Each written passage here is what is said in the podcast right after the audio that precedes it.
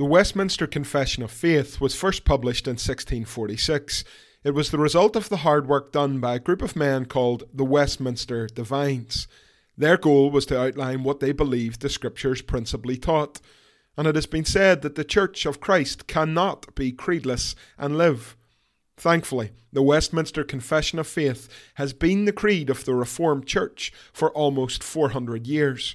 This podcast seeks to point you to Christ, to help you navigate the Westminster Confession of Faith, and to see you understand what you believe and why you believe it.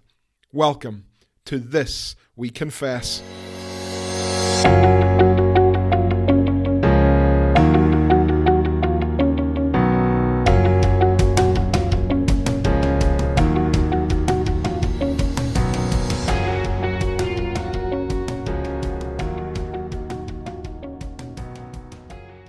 Westminster Confession of Faith, Chapter 10 of Effectual Calling, Paragraph 1.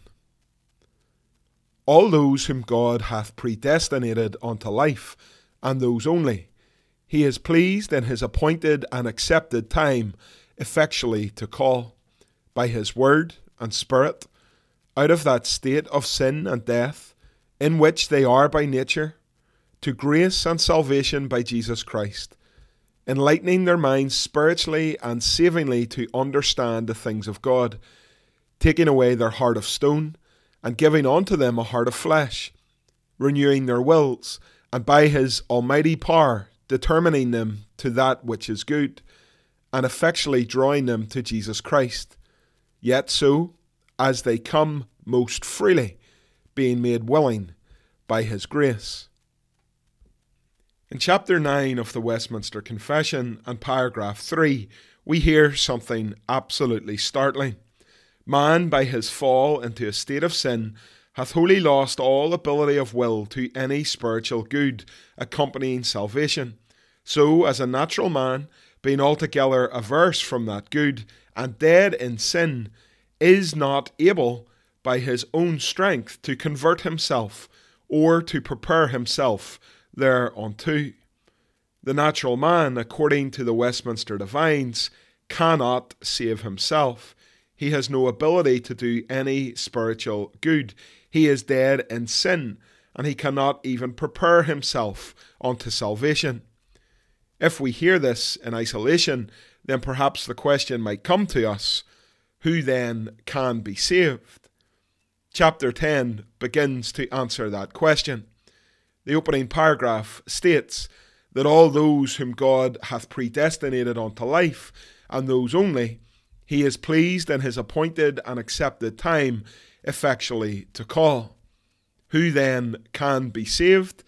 The divines answer those predestined unto life, and those who God calls to salvation.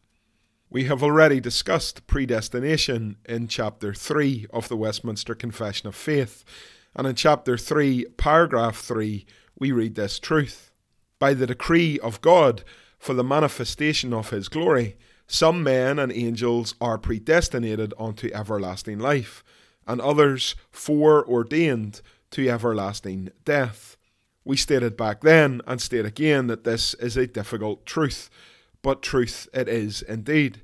Paul says in Ephesians chapter 1 verses 5 to 6 that God predestined us for adoption to himself as sons through Jesus Christ, according to the purpose of his will and to the praise of his glorious grace with which he has blessed us in the beloved.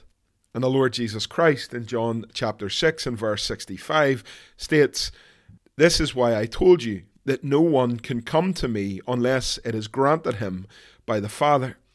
And in verse 37 of that very same chapter, Jesus again says, All that the Father gives me will come to me, and whoever comes to me, I will never cast out.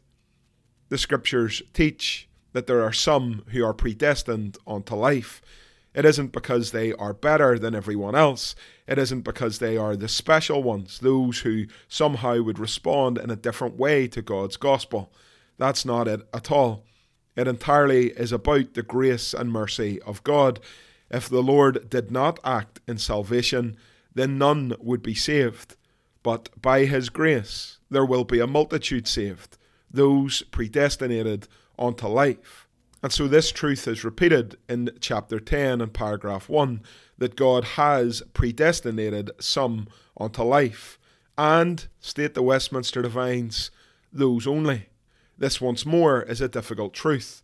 God does not call everyone to salvation. God does not speak into the souls of every single human being who has ever lived. Only those who have been predestinated unto life will God effectually call. Jesus says this in Matthew 22 and verse 14 when he states that many are called, but few are chosen. We see this Sunday by Sunday in our churches. Let's speak about a congregation that perhaps has 100 members. They come, they sit, they listen to the sermon, they all hear the gospel call, they are challenged to repent and to believe the gospel. And yet, 75 of the 100 reject that call week after week after week. There are 25 who hear it and respond to it in repentance and faith, but the others, it isn't for them. Many are called, but few are chosen. And in our hypothetical congregation with a hundred members, 25 of whom have responded to the gospel, well, those are the 25 that the Westminster Divines speak of here. That number, that 25, are the ones predestinated unto life. And God, in His appointed and accepted time, effectually called these individuals to saving faith. Some of those 25 were saved as children. Their mother was very faithful in prayer and reading the Bible. And one night, a little girl asked her mother, What must I do to be saved? And her mother led her to the Lord. Some of that 25 were saved at a mission. A preacher came to town and preached a week's worth of gospel messages in a local hall. A man went up to the front that night and came to know Christ as his Saviour. Someone else in that 25 was going to bed one evening. He stopped to pray, empty prayers as he had always prayed, hoping that perhaps there was a God out there somewhere. And then that night, his eyes were opened he came to realize that there was a God. He came to trust in Christ Jesus for his salvation. It is this that the Westminster Divines teach us. Some are predestined unto life, and God, in a time and a place of his choosing, effectually calls them to saving faith. Think of your own story of salvation. Some of you can remember vividly the day and the hour, the moment that your eyes were opened and that you came to believe. For others, it will be a little bit vague. You can't really remember, but you know that you have always trusted Christ from the very earliest days. God, in His appointed and accepted time, chooses to effectually call those who He has predestined unto life, and those alone. And the call is effectual, it is effective. When that call comes, those predestinated unto life will respond. It is here that we make the distinction between the outward call of the gospel and the inward call of the Holy Spirit. Again, in our imaginary 100 member church, the outward call of the gospel goes out every week. A faithful preacher proclaims that you must be born again. He constantly points you to Jesus and urges you to receive him and to flee from the wrath of God. Here is the outward call of the gospel. It is heard every single week by the full membership of that church. And yet it is only the small number of the 100 who respond to it. For they have heard both the outward call of the gospel and the inner call of the Holy Spirit. Sometimes it might seem to us that the outward call is not effective. Many reject it. But the inward call, when the Spirit comes and calls, it will always be effective, and He will lead sinners unto Jesus. Paul tells us this in Romans chapter 8 and verse 30. Those whom He predestined, He also called, and those whom He called, He also justified, and those whom He justified, He also glorified. Here is the chain of salvation. Those predestined in eternity past one day in a certain time and a certain place of God's choosing will also be called. And that call, when it comes, will be absolutely effective. But while there is great diversity amongst us about the time and place of when we came to Christ, What we can say together is that we have been saved by the preaching of the Word and by a movement of the Holy Spirit. The Westminster Divines make that absolutely clear. God calls sinners to Himself by His Word and by His Spirit. Paul states this in 2 Thessalonians chapter 2 and verses 13 to 14. He says, We ought always to give thanks to God for you, brothers beloved by the Lord, because God chose you as the firstfruits to be saved through sanctification by the Spirit and belief in the truth. To this he called you through our gospel, so that you may obtain the glory of our Lord Jesus Christ. The Thessalonian believers came to saving faith by the Spirit and belief in the truth. As Paul says in 2 Corinthians 3 and verse 6, the Spirit is the one who gives life. And so, if anyone has ever been saved, it is because the word has been proclaimed and the Spirit has moved. It is for this reason why in the Reformed Church the preaching of the word is absolutely central to everything we do. Sometimes perhaps you will come across a fellowship where the preaching is relegated to second place, or perhaps even further down the list. This is a great danger and a great error. It is by the word proclaimed and the moving of God the Holy Spirit that sinners are converted. And so, if we relegate the word to a secondary or lesser place, then we are denying the means by which God has appointed to call sinners to Himself. And this also informs our evangelism. We can be very, very good neighbours. We can go to the shops for an elderly friend. We can cut the grass of someone in our community. But whilst these things are currying acts, they are not evangelism. If we believe that by fixing someone's fence or painting someone's house, perhaps they are going to come to know Jesus, then we are deluded. We can do these things, we can care and we can love for those around us, but we have not been faithful in evangelism unless we proclaim the word. This is how people are saved. This is God's appointed method by word proclaimed and by the moving of the Holy Spirit. And as the word is proclaimed, and as the Spirit moves and calls sinners to repentance and faith, then a dramatic transformation takes place. The Westminster Divines continue in this paragraph to state that we are called by word and spirit out of that state of sin and death in which we are by nature to grace and salvation by Jesus Christ. A dramatic extraordinary, life changing change takes place. And as Paul says in Romans 8 and verse 2, for the law of the Spirit of life has set you free in Christ Jesus from the law of sin and death. We move from death and sin to life in Christ. This is what happens when God steps into a sinner's life and converts him or her to saving faith. Paul famously outlines this in Ephesians chapter 2 and verses 1 to 5. He begins with the bad news. You were dead in the trespasses and sins in which you once walked, following the course of this world, following the prince of the power of the air, the spirit that is now at work in the sons of disobedience, among whom we all once lived in the passions of our flesh carrying out the desires of the body and the mind, and were by nature children of wrath like the rest of mankind. These three verses show us that we are in sin and in death. But in verse 4 and 5, we see the great transformation brought about by the preaching of God's word and the movement of the Holy Spirit. But God, being rich in mercy, because of the great love with which He loved us, even when we were dead in our trespasses, made us alive together with Christ. By grace you have been saved. A Christian is someone who in eternity past was predestined unto life. And a Christian is someone who, in God's appointed time and place, has heard the inner call of the Holy Spirit, which they respond to in repentance and faith. A Christian is someone who God has acted decisively in their life and has moved them from death and sin to life in Christ. And being a Christian is not simply a get out of hell free card, as often many people say it. The Westminster Divines continue in this passage to tell us that God moves in our lives by word and spirit. He transforms us from death to life, and He enlightens our minds spiritually and savingly to understand the things of God.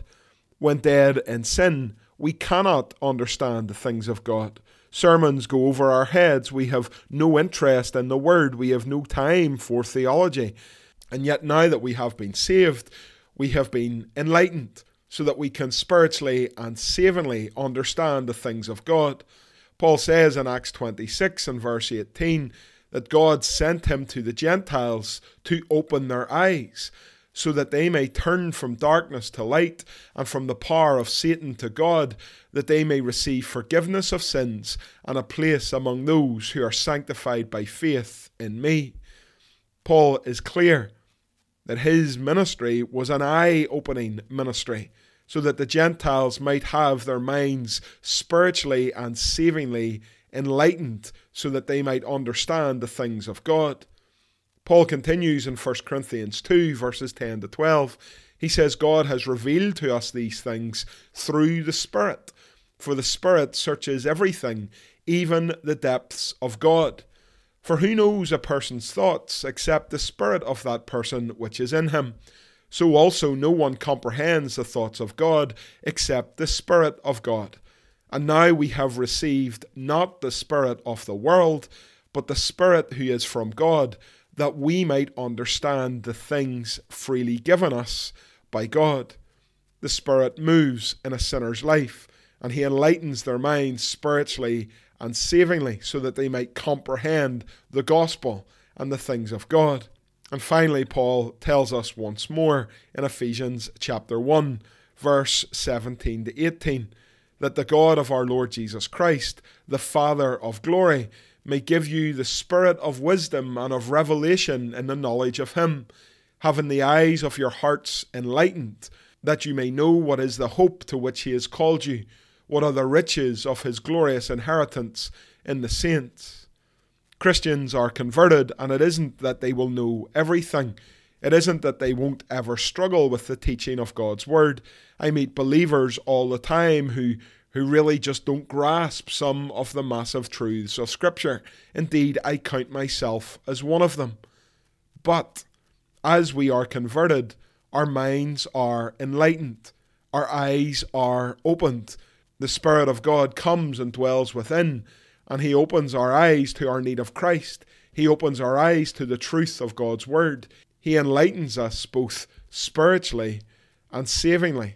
And not only do we receive this wisdom, but as the divines continue, the Lord takes away our heart of stone and gives us a heart of flesh.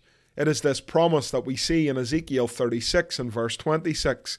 God says, I will give you a new heart, and a new spirit I will put in you, and I will remove the heart of stone from your flesh, and give you a heart of flesh. Those who have been predestined in eternity past, at a certain point in history of God's choosing, will hear the outward call of God's word and the inner effective call of the Holy Spirit. God will save them as they call upon Him, and He will transform them radically, taking away their hardness of heart and giving them a heart of flesh, willing to serve and obey and follow Him for the rest of their days. And as we have spent the last weeks talking about our wills, God also will renew our wills and by his almighty power, say the Westminster Divines, he will determine them to that which is good. As we stated last time out, Christians are not made perfect this side of glory. A Christian cannot expect to wake up the next day and sin no more. There will always be the remnant of the old man or old woman, and yet still there will be a dramatic transformation. Our wills will be renewed by God's almighty power, and therefore we will be made willing and able to serve him. Paul tells us in Philippians 2 and verse 13 it is God who works in us, both to will and to work for his good pleasure. In Deuteronomy 30 and verse 6, we read that the Lord God will circumcise our hearts and the hearts of our offspring, so that we will love him with all our hearts and with all our souls, so that we may live. And in the very next verse of Ezekiel 36 and verse 27, we read God's promise I will put my spirit within you and cause you to walk in my statutes and be careful to obey my rules. The one who is effectually called by word and spirit, the one who runs to Jesus and is saved, is one who will have his or her will renewed and will follow after Christ. The Christian life is one of obedience. It is a call to holiness, a call to daily repentance, a call to every day picking up the cross and following Christ. And it is the Lord's work in us who renews our will and enables us to follow this path. And so, in just a few parts of this paragraph, we see the amazing transformation of the Christian, called from sin and death to grace and salvation in Christ called by the Holy Spirit and having our minds enlightened spiritually and savingly to understand the things of God, having our hearts of stone taken away and replaced with a heart of flesh, having our wills renewed by God's almighty power to enable us to follow after Him. And as the Westminster Divines underline this, they say that we are effectually drawn to Christ. Our eyes are opened and we realize our wretchedness. And so, therefore, as the Spirit works, we are effectually drawn to the one who can save us. Jesus says in John 6 and 44 No one can come to me unless the Father who sent me draws him, and I will raise him up on the last day. As the Lord does this wonderful transforming work, as he causes us to be born again, he draws us to Christ by word and by spirit, and we receive Christ by faith, and we rest in him as he is offered in the gospel. And yet, the Westminster Divines want to underline as the paragraph finishes that we are not robots. We have said that repeatedly over the past couple of weeks, and we'll say it once more today. The final words of this paragraph state that we come to Jesus most freely, being made willing by his grace. Again, sometimes a caricature of the Reformed faith is that God turns us into a mindless automaton. He draws us to Christ. He, he drags us, you could say, to Christ. It's against our will. We don't want to, but who can withstand a holy God? But that is simply not the truth. We hear the word preached the Spirit works and speaks that inner call to us. We are born again, we are transformed. Our eyes are opened to the things of God. We are led to Jesus, and with our own eyes, we see His loveliness, His beauty, His grace, and His mercy. And so we receive Him, not with arms twisted up our backs, but willingly we have been transformed by His grace, and we would want nothing or no one else other than Christ. In Psalm 110 and verse 3, we read this truth Your people will offer themselves freely on the day of your power in holy garments. And this is exactly what the sinner does who calls on Jesus. They have heard the word preached and they are transformed by the Spirit they are born again and they run to Jesus. We freely and willingly take on the title Christian. We willingly and freely seek to follow Christ. We willingly and freely claim Him as our Saviour because with new hearts and enlightened minds and wills, there is no other choice if we compare Christ to all the other so called saviors out there, there is no comparison. He is endlessly wonderful, endlessly beautiful, endlessly mighty and powerful. Who else would we wish to follow? And so we follow him most freely, made willing by his wonderful and amazing grace. I think there's a good summary of this in the Heidelberg Catechism. Question 1 asks, What is your only comfort in life and death? And the answer is surely the answer of any believer who has ever received that inner call of the Holy Spirit and has come to Christ with eyes wide open to see just how amazing He is. My only comfort in life and death is that I am not my own, but belong with body and soul, both in life and in death, to my faithful Saviour Jesus Christ. He has fully paid for all my sins with his precious blood, and has set me free from all the power of the devil. He also preserves me in such a way that without the will of my heavenly Father, not a hair can fall from my head, and indeed all things must work together for my salvation. Therefore, by his Holy Spirit, he also assures me of eternal life, and makes me heartily willing and ready from now on to live for him. What an answer! What a statement of truth! And what a picture it is that we have received of our faithful Saviour Jesus Christ. With eyes wide open and hearts made soft and free, we have run willingly to Jesus. Isn't it amazing to note that in this day of Facebook, Twitter, social media, a 24 hour news cycle, constant voices demanding constant attention be given to them, that God still speaks, God still calls in a manner that is effective and mighty as He delivers the inner call to the hearts of sinful men and women like us, making them heartily willing and ready from now on to live for Him. As always, some questions for you to consider. Question 1 Who then can be saved? Question 2 What is the difference between the outward call of God and the inner call of God? Question 3 What means does God use to bring us to saving faith? Question 4 the impact of God's effective call is huge, with the Westminster Divines highlighting at least five areas of change. Name them and explain them. And question five True or false? The Christian is forced to trust Christ. Give reasons for your answer. That's all for today.